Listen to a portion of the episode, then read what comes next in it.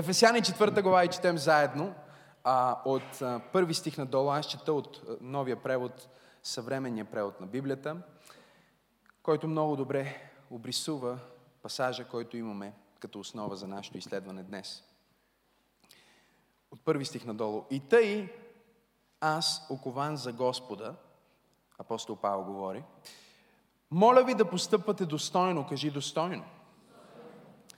Моля ви да постъпвате достойно за званието, за което сте призовани, с пълно смирение, кротост и търпение, като се отнасяте един към друг с обич, кажи обич. И се стараете да запазвате единството на духа чрез мира, който ви свръзва. Едно тяло и един дух сте, както сте и призовани към една надежда, към която ви призова Бог. Един е Господ, една е вярата, едно е кръщението, един е и Бог и Отец на всички, който е над всички и чрез всички и във всички нас. А на всеки един от нас, кажи на всеки, всеки между другото включва и теб, на всеки един от нас се даде благодата по мярката на Христовия дар. Затова е казано, като се издигна на високо, кажи на високо, плени плен и даде дарове на хората. А издигна се, какво означава, ако не е, че е слязал преди това в самите дълбини на земята. Слезналият е същият, който се издигна над всички небеса. Кажи, слезналият е същият, който се издигна. Казва, слезналият е същият, който се издигна над всички небеса, за да изпълни всичко. И той постави едни апостоли, втори за пророци, трети за благовестители, други за пастири и учители, за подготовката на вярващите в делото на служението, за изграждането на Христовото тяло, докато всички достигнем единството на вярата и на познаването на Сина Божий, до състоянието на съвършен човек, до пълната зрялост на Христовото съвършенство.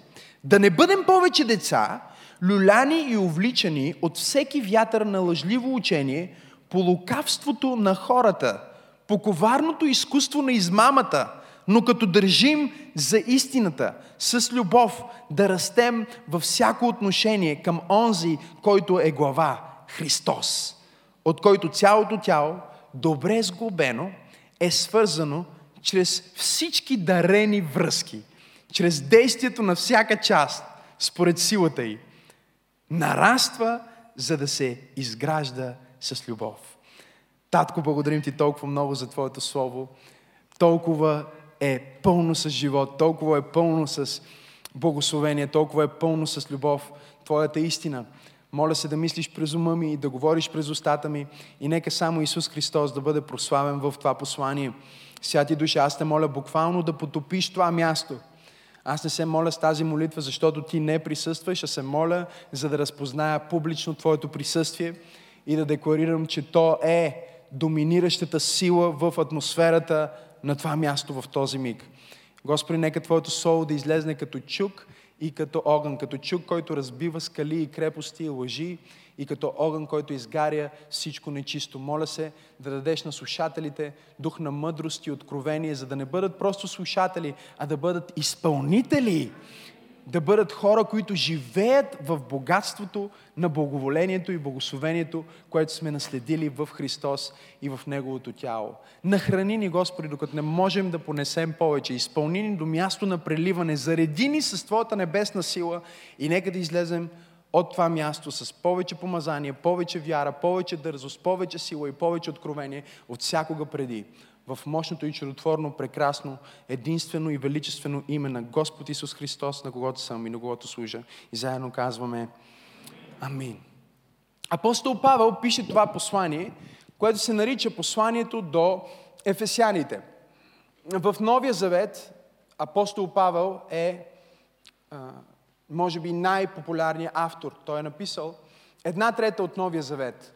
Изключително важни за църквата вярвания и доктрини са оформени чрез неговите писма. Пише това писмо, за да помогне на една нова църква родена в Ефес, което е днешен Измир в Турция, където по това време, в което той пише текста, който прочетохме, Господ разтърсва целия регион чрез тази църква. Църквата там се превръща наистина в апостолски център за пробуждане на целия регион. В онези дни е било доста по-различно от това, което виждаме днес, и християнството е било доминиращата вяра и преобладаващия дух на тези земи. И ще го хвърля просто е така в моето послание като пророчество, защото обичам да пророкувам от време на време. Всичко си го взимаме обратно. Няма нищо, което Бог ще остави на дявола за твърде дълго. Той издига армия отново, която да завземе и да възстанови земи, които са били откраднати. Но в онова време апостол Павел като пионер отива и пробива мрака на тогавашните фалшиви богове, тогавашните измислени религии, до такава степен, че се разказва в Деяния на апостолите, че над двадесет хиляди човека се събират в театъра, който до ден днешен е в старинния град на Ефес, и викат срещу Павел, искайки да го убият. Той казва: не, искам да влезна вътре и да проповядвам на тия, които викат за моята смърт. Защото когато ти си дете на Бог, ти не се страхуваш от смъртта. Както проповядвахме преди няколко седмици, но той е умоляван от, от, от другите проповедници, умоляван от църквата. Казват му: виж, Павел, ти си толкова ценен за нас.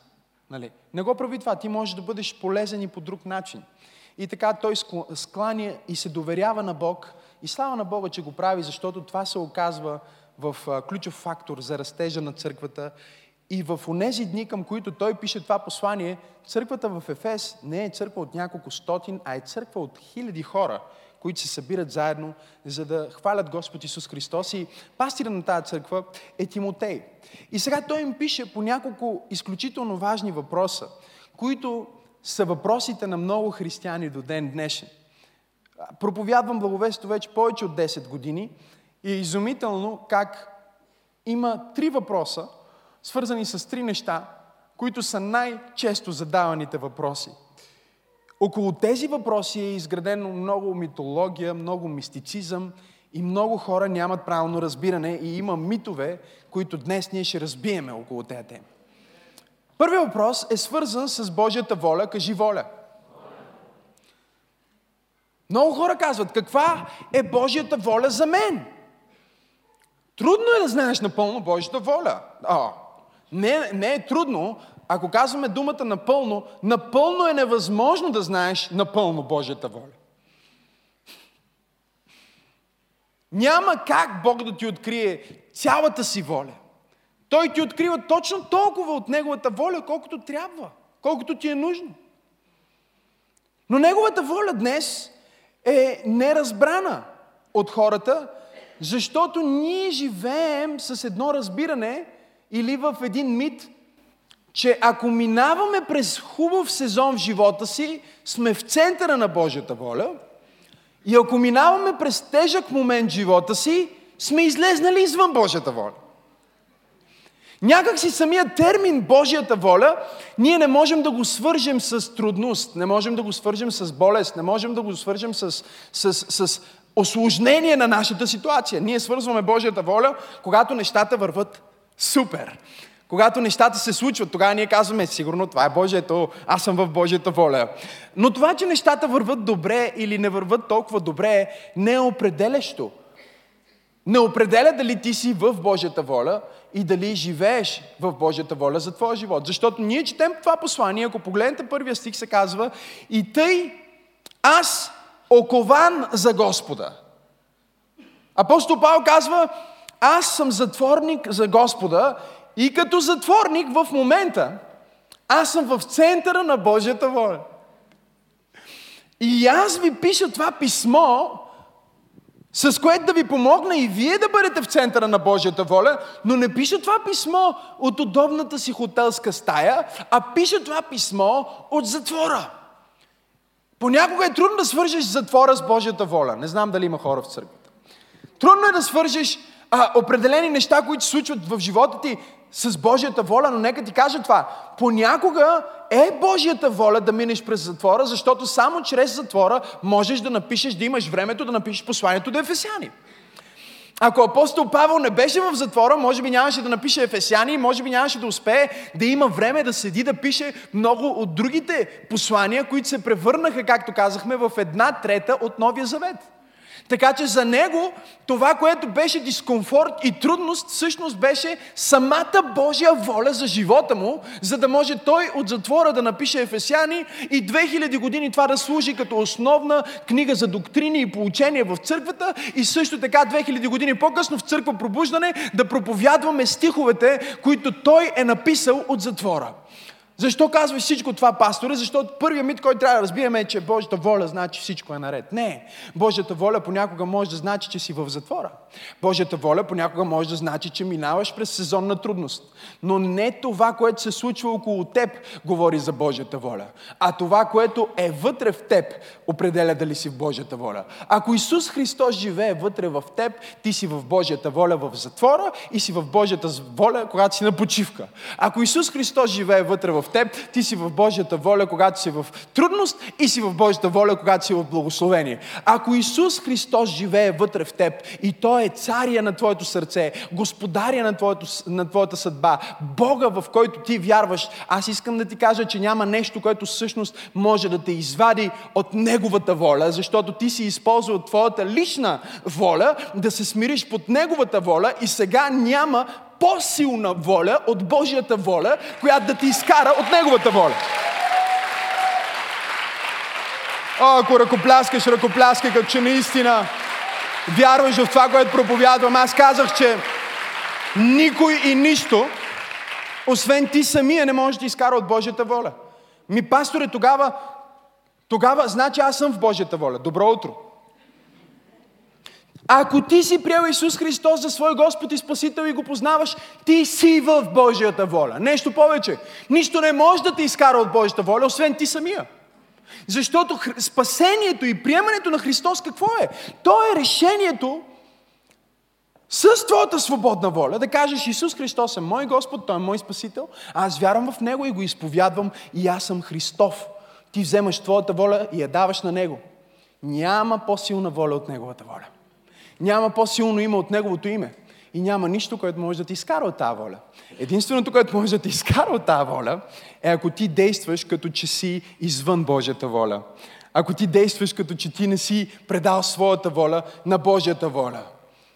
Тези неща с волята са объркващи за младите хора. Да разбием още един мит. Има ли хора в църквата? Да разбием ли балкона? Да разбием ли още един мит? Младите хора, като почнат, търсят тяхната половинка. Коя е моята половинка? Божията воля. Съвършена воля. И дори понеже ние сме толкова зле с разбирането за Божията воля, ние вече имаме термини. Съвършена Божия воля. Допустима Божия воля. Библията никъде не пише, че има един човек за тебе.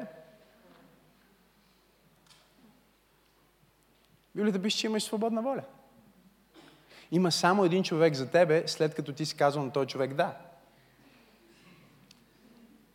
Но няма един човек, който е точно твоята половина и когато твоята половина се срещне с неговата половина и вие ставате едно цяло. Напротив, когато ние получаваме млади двойки, които искат да стъпат в брак, ние им казваме: вижте, две половинки не правят едно семейство, а правят половин семейство.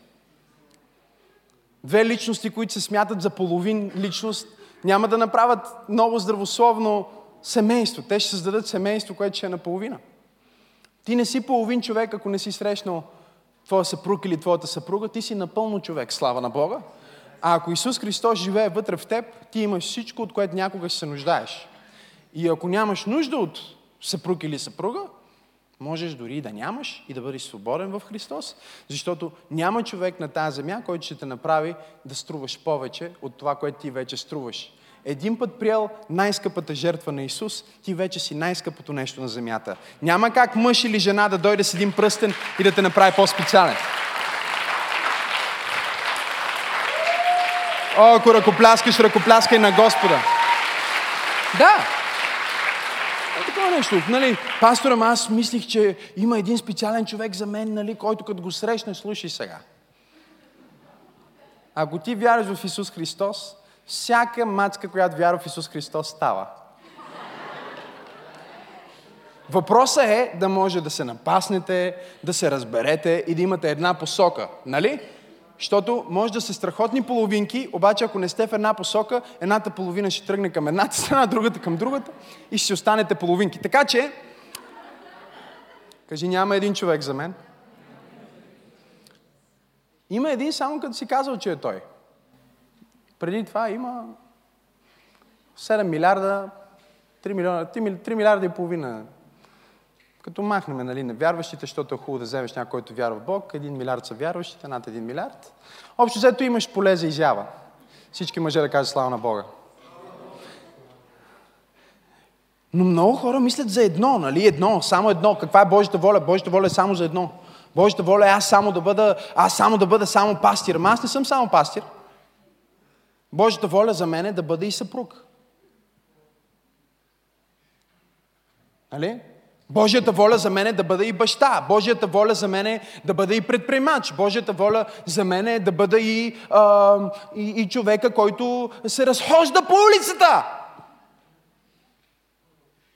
Аз не съм едно нещо, ти не си едно нещо. Божията воля за теб не е ти да бъдеш едно нещо. Аз съм това, край, нищо повече. Не, ти си много повече. Ти си пълен с семена. Ти си пълен с творчество. Ти си пълен с креативната сила на Бог. Ти си пълен с живота на Бог. Ти можеш много неща, защото Бог е вложил много неща в тебе. Бъди свободен. Няма един човек. Няма само една воля. Няма само едно място. Има много места. Но той го изяснява и затова хората се объркват, защото там пише има една вяра, има един Бог, има едно кръщение и те си мислят, значи има и една половинка за мен, която а ако умре половинката ти, преди да си я срещнал. Цял живот ти си обречен заради тази половинка. Не бъди обречен, бъди свободен. В името на Исус. Казах, бъди свободен. В името на Исус. Аз казах, бъди свободен. В името на Исус. Бог ти е дал свободна воля. О, ако ръкопляскаш, ръкопляскай, като че наистина му даваш слава. Втората дума, която притеснява много хора и около която има много митове, е думата съдба. Кажи съдба. Нали? Съдба. Самата идея за съдба, обаче трябва да сме внимателни да я разглеждаме от библейската гледна точка, а не да я разглеждаме от светската гледна точка. Защото светската гледна точка или дори в някои други религии не става дума за съдба по начина, по който ние го виждаме в Словото, а става дума за късмет. Нали? Някой се пребива и те казват, е, такъв му е късмет, примерно. Нали? Така му е било писано. Ами не, може би той не е бил внимателен също. Нали? Късмет, някой казва късмет, всичко, нали, някой е успял в живота, те казват, е, той е късметлия, друг се е провалил, ми такъв му е късмет, какво да правим? Не, не му е такъв късмета, защото ние не вярваме в късмета, ние вярваме в Исус Христос. И не, не вярваме в тази, а, дори в исляма, тази фаталистична идея, че Бог, а, а, нали, каквото и да направиш, може да не си му угоден. Ти можеш да го приемеш, но може той да не те приеме.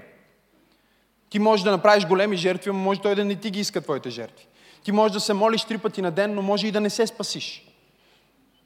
Ние не вярваме в такава суверенност и такава съдба. Ние вярваме в тази съдба, която Бог е предначертал нашия път. Той има добри планове за нас, но в крайна сметка зависи също от нашата свободна воля, дали ние ще я направим а, в съгласие с Божията воля или ще бъде в бунт срещу Божията воля и ще излезнем от съдбата, която Той има за нас. Тази съдба не е насилена съдба, а е избрана съдба. Хората избират своята вечна съдба. Ако ти приемеш Исус Христос за свой Господ и Спасител, ти с твоята свободна воля си определил своята вечна съдба. Бог ти е предложил две опции за твоята съдба. Той ти е предложил да бъдеш отдалечен от Него завинаги или да бъдеш с Него в небето завинаги. И когато ти поканиш Исус Христос в сърцето си, ти казваш, аз избирам тази съдба. Аз избирам тази съдба. Не да бъда вечната черна овца.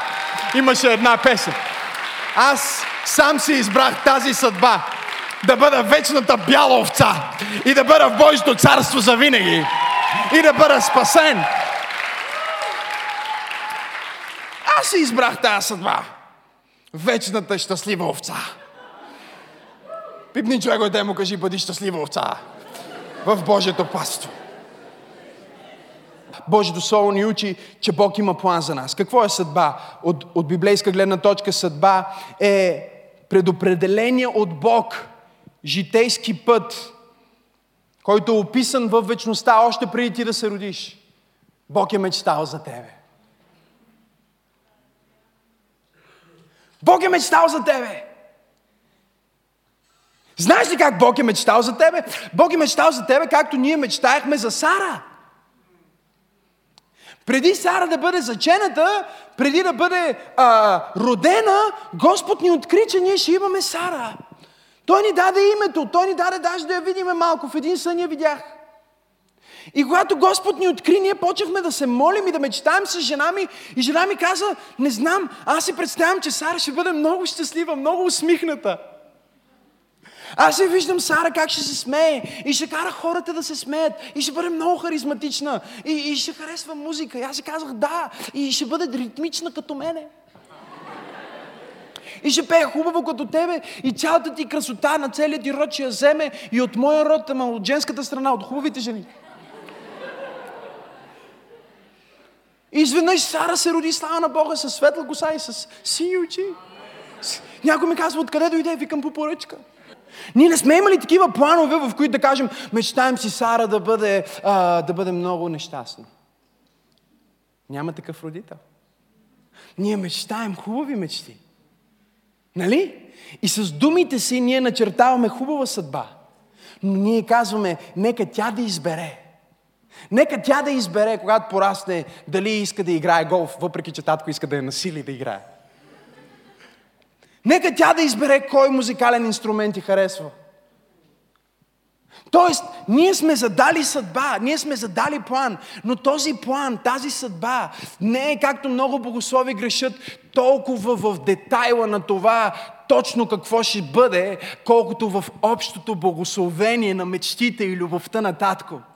Знаеш ли какво казва татко? Татко казва, аз искам моето дете да успее, искам моето дете да е щастливо, искам моето дете да бъде весело, искам моето дете да служи на тази земя за благословение на другите ми деца. О, това е Божията промисъл за тебе! Пипни човека и те му кажи, това е твоята съдба. Преди да си роден, ти си благословен. Преди да си създаден, Бог вече е казал, аз знам плановете, които имам за тебе, аз знам мислите, които имам за тебе. Те не са мисли за зло, но са мисли да ти дам добро бъдеще и добра надежда. О, ако вярваш в това, дай на Господ едно мощно дарение. На ръкопляскане. Кажи воля, съдба. Разбиваме митове. Третия мит, много голям мит. Третата дума, за която и апостола говори, той им казва, погледнете първия стих, той им казва, и тъй аз окован за Господа, моля ви. Той им казва, аз съм в центъра на Божията воля, в затвора. Аз съм щастлив и съм в Божията съдба и съм в затвора. И ви моля, вижте какво им казва, моля ви да постъпвате достойно за званието, за което сте призовани. И много хора, понеже тук пише званието, за което сте призовани, си мислят, че те имат един призив. Но ти нямаш един призив. Ти имаш много призиви. Този един призив, за който апостола говори, е званието. Ти си призован с един призив, основен призив, към званието да бъдеш Христов. Званието да бъдеш дете на Бог. Званието да бъдеш християнин. Това е първият ти призив, това е основният ти призив. Може да не знаем детайлите на който и да е друг призов, призив върху тебе, но знаем един призив и той е, че Господ иска всеки човек да бъде спасен и да достигне до познание на истината. Това е призив, който той е отправил към цялото човечество, но сега казва на християните, вие сте откликнали на този призив. Как? Като сте приели Исус Христос за свой Господ и Спасител и вече не просто сте призовани, вие имате звание. Вие сте избрани на базата на този призив, на вашия отклик. Вие чухте благовестието, казахте да. Станахте част от църквата, казахте да. И сега аз ви казвам, вие вече не сте като хората в света. Вие имате друго звание. Вие сте Христови. И той им казва, Божията воля и Божия призив не се определя толкова от това, което става около вас, защото аз съм в затвора и съм в Божията воля. И това е толкова важно и се връща към мен пак и пак и пак. И знам, че има хора, на които това трябва да послужи днес. Може би ти се чувстваш като че си в затвора. Аз искам да ти кажа, може би си в затвора, но си в центъра на Божията воля. И винаги, когато си в затвора, ще се намерят онези, които ще ти кажат, абе ти ако имаш вяра, защо си в затвора? Ако си близо до Бог, защо Бог те е допуснал да бъдеш в затвора? Утехата, брати и сестри, е, че нашия Господ също беше в затвора. И не беше липсата на вяра, което вкара Исус Христос в затвора, а беше желанието му да изкупи света и готовността му да служи в Божията воля и осъзнаването му, че понякога Божията воля минава и през затвора. Аз усещам помазание върху това. Но ако вие видите, не е важно, че Павел е в затвора, а важното е, че той написа една трета от Новия Завет през затворите. Павел не беше в един затвор, той беше в много затвори. Той прекара огромна част от живота си арестуван. Но в тези арести той не позволи на съмнение да влезне в него дали е в Божията воля и дали може да извърши своето служение. Напротив, в затвора в Филипи той призова пастира, основа църква от затворници. Когато бе в затвора, написа послание на Ефес, на Колосяни.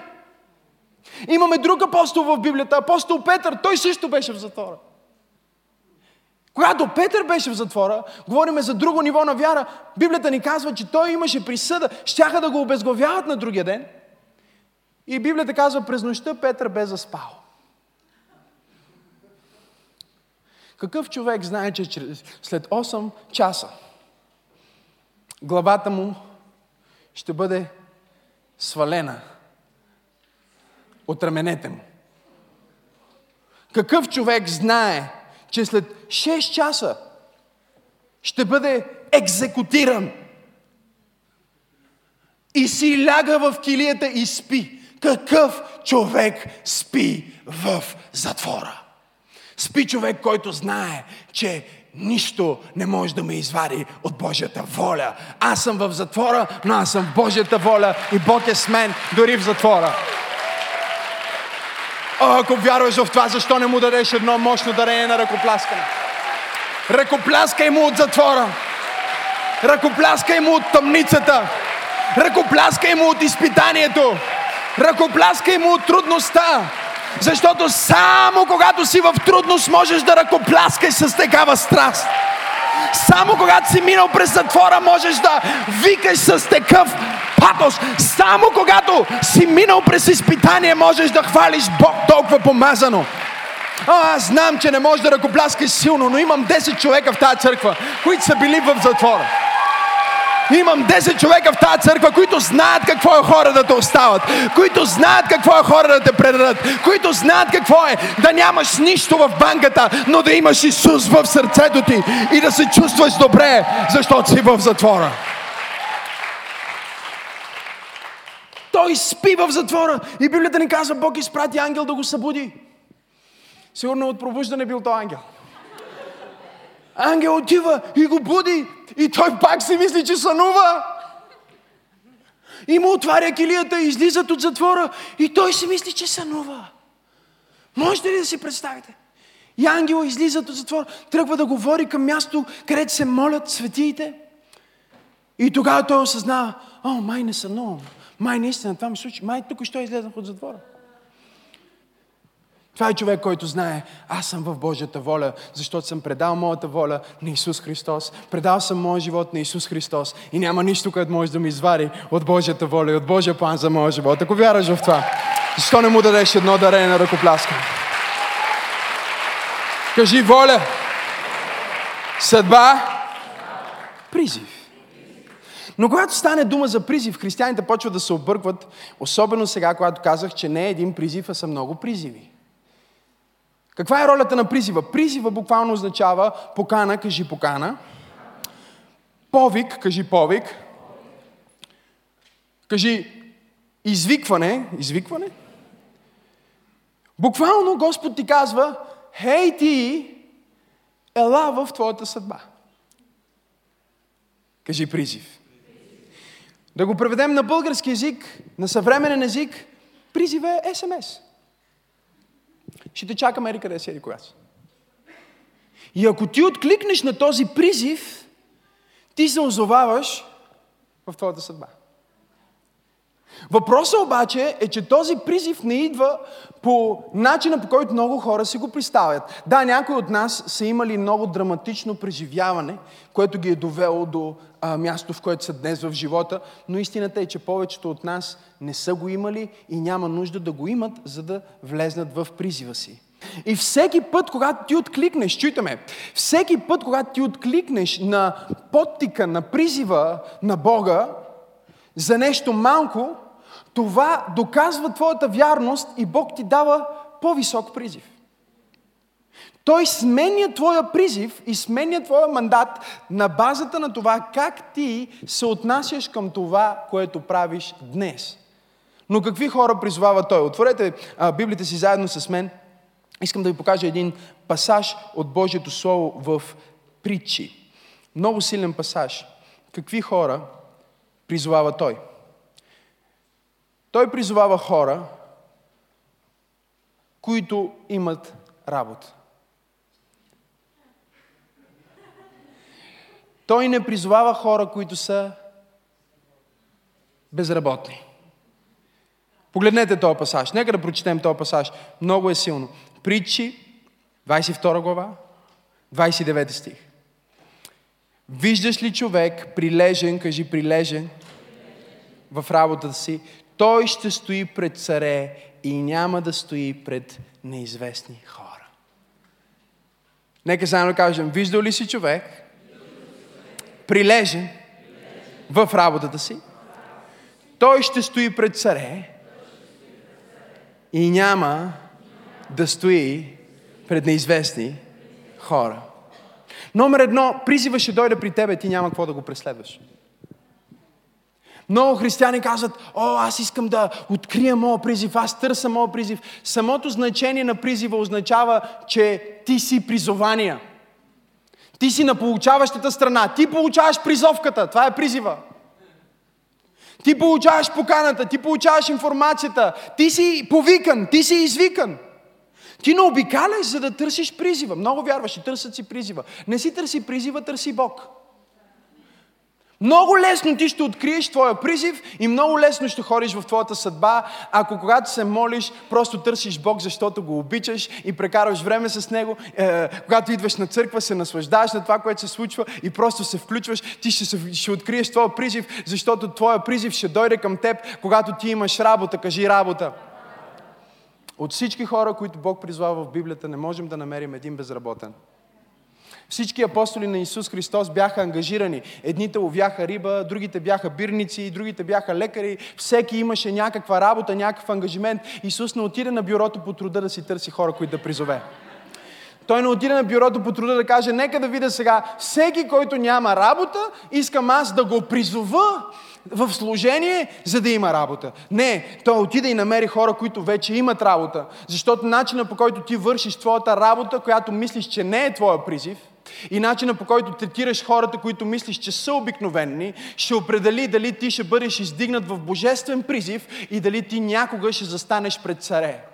Не е ли ироничен този пасаж? Вижте какво се казва. Казва се: виждаш ли човек прилежен в работата си, той ще стои пред царе и няма да стои пред неизвестни хора. С други думи, ако ти третираш обикновените хора като царе и обикновената работа като призив от Бога, Бог ще направи така, че никога да не стоиш пред обикновени хора, а да стоиш само пред царе. Има ли някой в църквата? И да ходиш в призив, който е от Него, и благословение, който е от Него. Но това, което ти търсиш, не е призива. Това, което ти търсиш, е Бог, твоето взаимоотношение с Него. И номер две, това, което ти търсиш, е как да бъдеш полезен. Кажи полезен. Всички тези хора бяха полезни. Чуйте, чуйте. Моисей, говорим за Моисей. Моисей пасе овце. Той е беглец. Пришелец. Има награда за него. В Египет ще го, ще го убиват. Той е беглец. Крие се. Издирват го Интерпол. Намира се в задната страна на пустинята. Намерил си жена там, семейство. Всичко е тайно.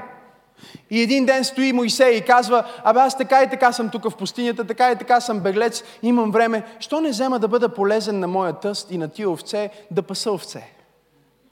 Не знам дали има хора в църквата. Той взе, започва да ги пасе, започва да се грижи за тия овце, води ги там някъде. Той не знае, че Бог го наблюдава и казва: на базата на това как ти пасеш това стадо в пустинята, ти ще водиш три милиона човека през пустинята. На базата на това как ти поиш това стадо в пустинята, как се грижиш за тях в пустинята, аз ще ти дам ти да водиш три милиона човека през пустинята. Неговия призив го намери в пустинята, защото призива ще те намери навсякъде, ако ти се направиш себе си полезен на Бог и полезен на хората около теб. О, ако ръкопляскаш, ръкопляска, като че вярваш.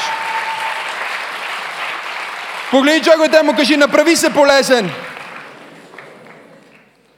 Направи се полезен, бъди полезен на хората около тебе. Имаме толкова християни, които... Ах... Сири ще проговори с тях. Толкова християни, които казват: аз сега в момента съм в а, а, т, транзит.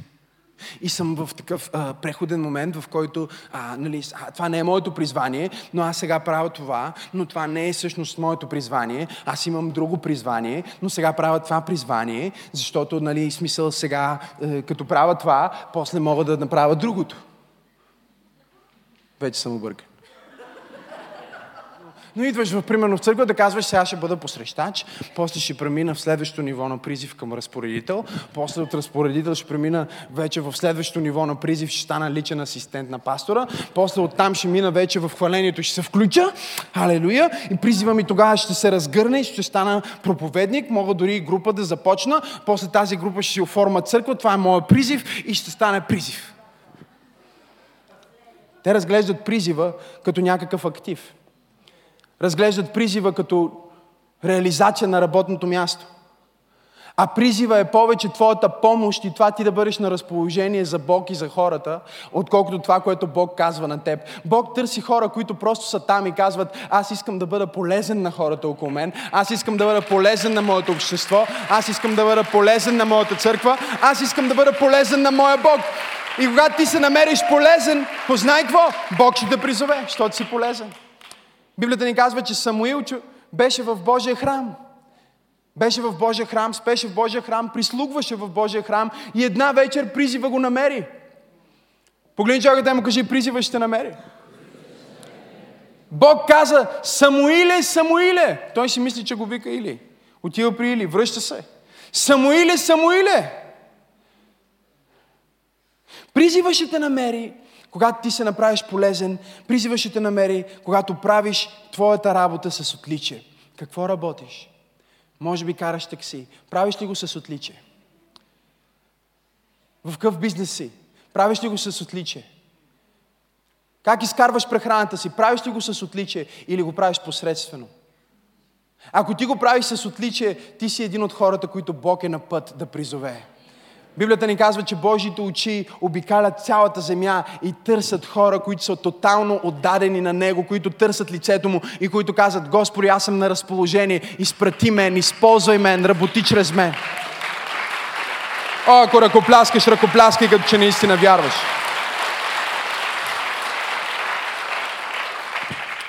Той те вика за едно нещо, ти идваш, доказваш се верен и Той те вика пак. И ти пак идваш и пак се доказваш верен и Той те вика още веднъж. И ти пак идваш и пак се доказваш верен и Той те вика още веднъж. Нали? Не може Бог да, да те извика да посееш десет лева и ти да не откликнеш и след това да очакваш Бог да те извика да станеш милионер. Защото той вече те е повикал веднъж, той те е призовал веднъж, но ти си отхвърлил този призив. Призива не е веднъж, призива е много пъти. Той идва пак и пак и пак и пак и пак и пак и пак и пак. И Бог не се отказва и ти подава, и ти дава шанс, и ти дава възможност. Той ти дава да срещнеш този човек на улицата, да му купиш храна, за да види дали ще откликнеш на този призив и да те благослови с много повече, за да купиш на много повече храна. Но той няма да ти даде много по-голям ресурс, преди ти да си декларирал много по-голяма вярност. Когато ти дойдеш при него и кажеш: Господи, ето аз декларирам моята вярност заради този призив, с който си ме призовал. Бог казва: добри настойнико, на малко си ми бил верен, ето сега ще поставя на много, защото призива работи с вярност. Кажи вярност. Призива или повиците, призивите, в които Бог ще те извика в живота ти, работят на вярност. Библията казва: хората, които познават своя Бог, те ще вършат подвизи. Това са тези призиви, в които Бог те извиква. Много хора искат да бъдат призовани, но не са готови да бъдат на разположение. Те казват: Боже, използвай ме, но когато телефона им звънне, за да бъдат използвани, казва: абоната не отговаря, или абоната е извън обхват, или абоната е заед. Христос Исус в Неговото земно служение ни се говори, че направи няколко пъти призиви. След като Той призова своите дванайсет апостола, които откликнаха, Той призоваваше хора. На един каза: следвай ме. И той му каза: идвам след малко, само че трябва да погреба един мой роднина. Исус му каза: не, не, не, остави мъртвите да погребат мъртвите. Ела с мен, последвай ме. Той го покани, той го призова, но човек отхвърли призива. За какво ли го покани Исус? Дали Исус го покани да бъде апостол или да бъде проповедник? Дали Исус го покани да бъде един от основните лидери в църквата? Ние не знаем, защото Бог никога няма да ти открие защо в момента точно теб те призовава за това нещо. Той те призовава, за да провери дали ти ще бъдеш на разположение. Божието Слово ни говори за един друг човек, който е изумителен пример за призив. Името му е Давид. Когато се разчува в Израел, че настоящия цар не е в добри отношения с пророка, който между другото бе и последния съдия, и това го прави и политическа фигура, и духовна фигура, и управник, и служител, и хората имаха много респект към Самуил. И се разчил бързо в Израел, че Самуил и Саул няма добри отношения и че Божия човек се отдалечил от него, Бог не е с него и явно ще се търси, Бог ще си намери нов цар.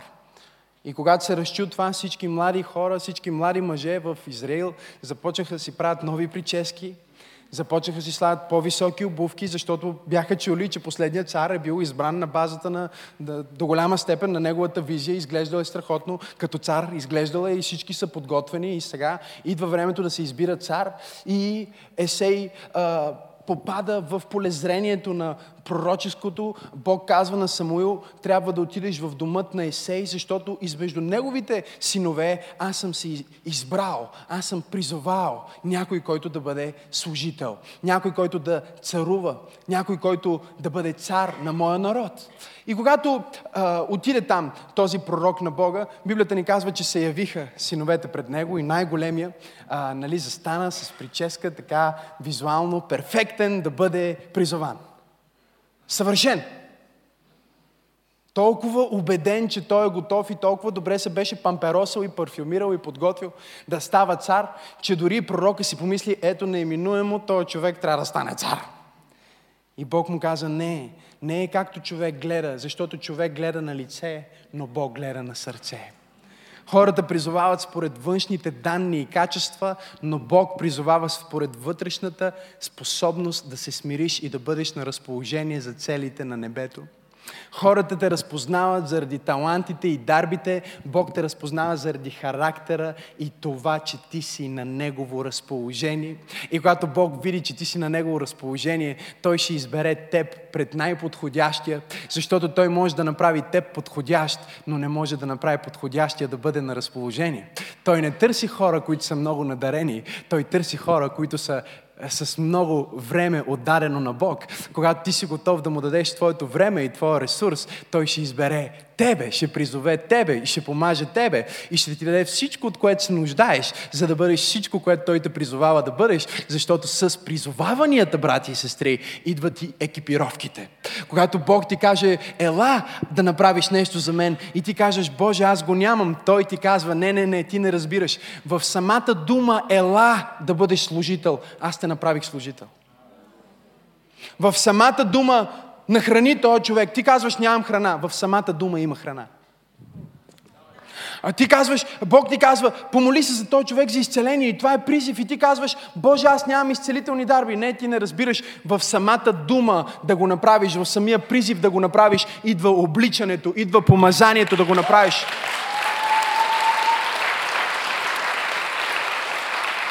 Кажи призив. Защото призива не е толкова табелка или функция, нали, да се наречеш архиепископ на а, интерконтиненталните събрани, съборни, институционални църкви. Да бъдеш призован означава да бъдеш облечен в работни дрехи. Самите думите обличат, разбираш ли? Думите на призива те обличат. Бог казва, бъди политик и те облича с тая мантия. Бог казва, бъди милионер, ти вече си облечен с тая мантия. Бог казва, бъди проповедник, вече си облечен с тая мантия. Всичко, което трябва да направиш е не да ползваш тая мантия, за да изглеждаш добре, а да нацапаш тая мантия, работейки в призива, който Бог ти е дал, защото призива е повече работа, отколкото звание. О, ако ръкопляскаш, ръкопляскай, като че аз проповядвам в правилната църква на правилните хора. Кажи, призива е повече работа, отколкото титла. Кажи призив. Идва, Венче, ще ми помогнеш ли? Идва, идва и идва следващия син, излиза следващия син. Той си казва, сигурно е той, Бог казва, не е той. Излиза другия син и той кандидат цар. Иска да бъде призован. Той си търси призванието. Много християни си търсят призванието. Какво правиш? Търса за какво съм призован. Има да търсиш. Хората, които преследват това да открият своя призив, са като едно котенце, което си следи опашката.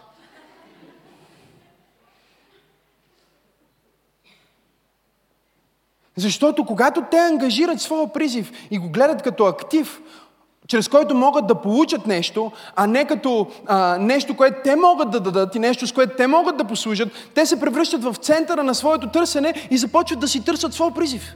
И се търсят какви дарби имам, какви таланти имам, какво мога, какво не мога. И са по- повече в съзнание за себе си, отколкото съзнание за Бог. И Бог не избира такива хора. Но вижте какво се случва. Пророкът търси и казва, виж, Бог ме изпрати в твоя дом, ти трябва да имаш и друг син. И, и Есей му казва, имам още един, обаче той е с овцете. Есей каза, няма да започнем церемонията, докато той не дойде. Сега това, което повечето хора не разбират, е, че когато дойде пророк от такъв калибър, за да правите жертва и да ядете заедно, както без случая, трябва цялото семейство да мине през специално, церемониално очистване. Да се подготвят, за да седнат на една трапеза, на жертвена трапеза, заедно с този пророк.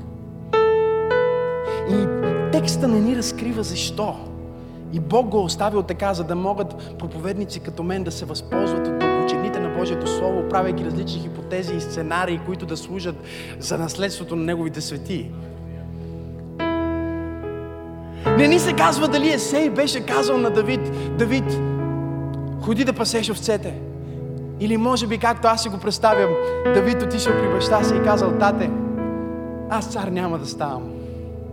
Аз съм най-малкият.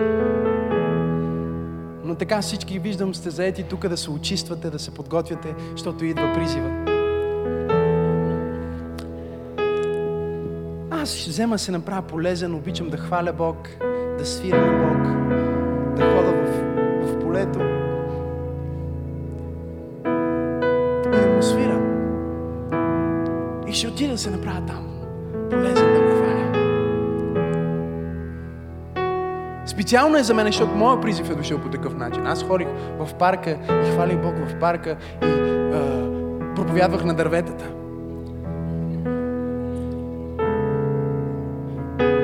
И Бог ми откри това нещо един ден.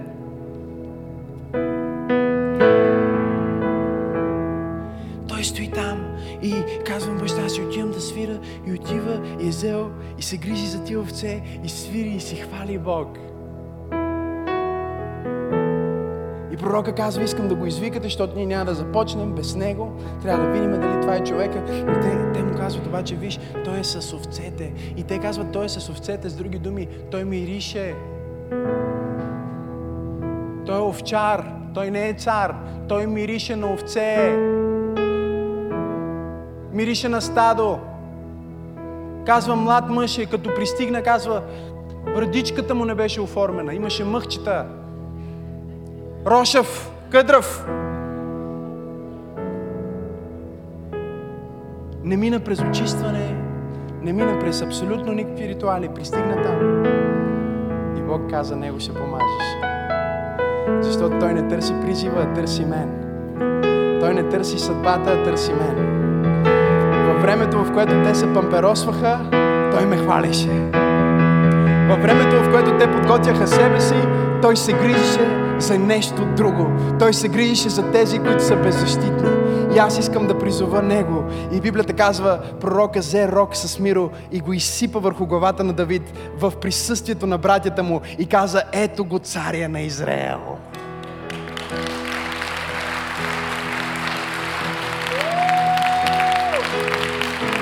Извикай, като че вярваш в Бог, който призовава овчари. Извикай, в... като че вярваш в Бог, който призовава несъвършени, не очистени, не подготвени, малко миришеш.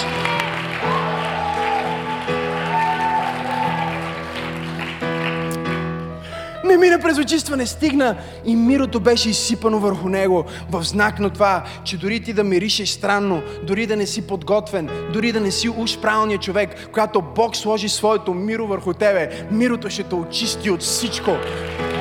Мирото ще те подготви за всичко. Призива ще те облече, ще те направи готов, ще те направи силен, ще те направи да знаеш.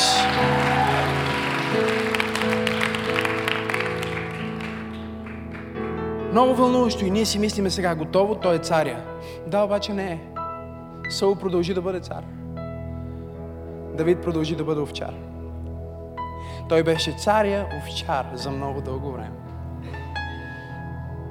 И един ден Божието Слово ни казва, че имаше война между филистимците и Израел. И сега баща му го викне и каза, искам да вземеш хляб и сирене да го занесеш на братята ти. Те са там в армията. Искам да се погрижиш за тях и да им занесеш хляб и сирене, да видиш как са. И ако някой от вас беше получил такъв призив, какъвто той бе получил, би казал, сега виж, аз цар ли съм или пощальон? Ти не беше ли тук, когато се сипа мирото върху моята глава и ми казах, че съм цар? Сега не стига, че съм цар, ти искаш да съм овчар, не искаш само да съм цар-овчар, сега вече искаш да съм момче за всичко, искаш поща да носа, хляб да носа. Не. Библията ни казва, че Давид взе хляба и взе сиренето. Защото за него беше по-важно да послужи, отколкото да има титла. Беше по-важно да бъде полезен, отколкото за какво е бил призован. И Библията ни казва, че когато той пристигна на мястото на битката, за да занесе хляба и сиренето, се оказа, че съдбата беше там. Съдбата беше в призива на баща му да отиде да носи хляб и сирене. Баща му не знаеше, че той ще убие Голиат. Давид не знаеше, че има Голиат. Но Бог тестваше дали този цар може да бъде и пощальон. Виждам, че може да бъде хвалител, може да бъде певец, може да бъде а, пастир, може ли да бъде и момче за всичко, защото на мене ми трябва момче за всичко. И когато Давид взе този хляб и това сирене и пристигна по призива на своя баща, изведнъж се оказа на правилното място. Там имаше едно поточе, имаше едни камъни и в него имаше една страст, породена от един призив. Останалото е история. След броени минути той държеше главата на великана. И хората казваха: ето го Давид. Ето това е човека, който Бог е призовал. Когато ти си загрижен за това да бъдеш полезен на Бог, няма край на издигането, което Бог може да направи в живота ти. Защото Той търси някой, който просто да казва: Боже, аз съм на Твое разположение. Аз съм напълно на Твое разположение. Всеки един герой на вяра каза тези еврейски думи, които Бог иска да чуе от всеки човек, за да бъде призован. Хенейни. Аз съм на Твое разположение. Използвай ме. Благодарим ви, че гледахте това излъчване и че се присъединявате всяка неделя на живо. Ако искате да гледате повече от нашите видеа, абонирайте се за нашия канал. А пък ако това видео ви е докоснало и ви е харесало, споделете го с вашите приятели. Ако искате да се включите в това, което ние правим, може да дарите, като натиснете бутона "Дари". Бъдете благословени!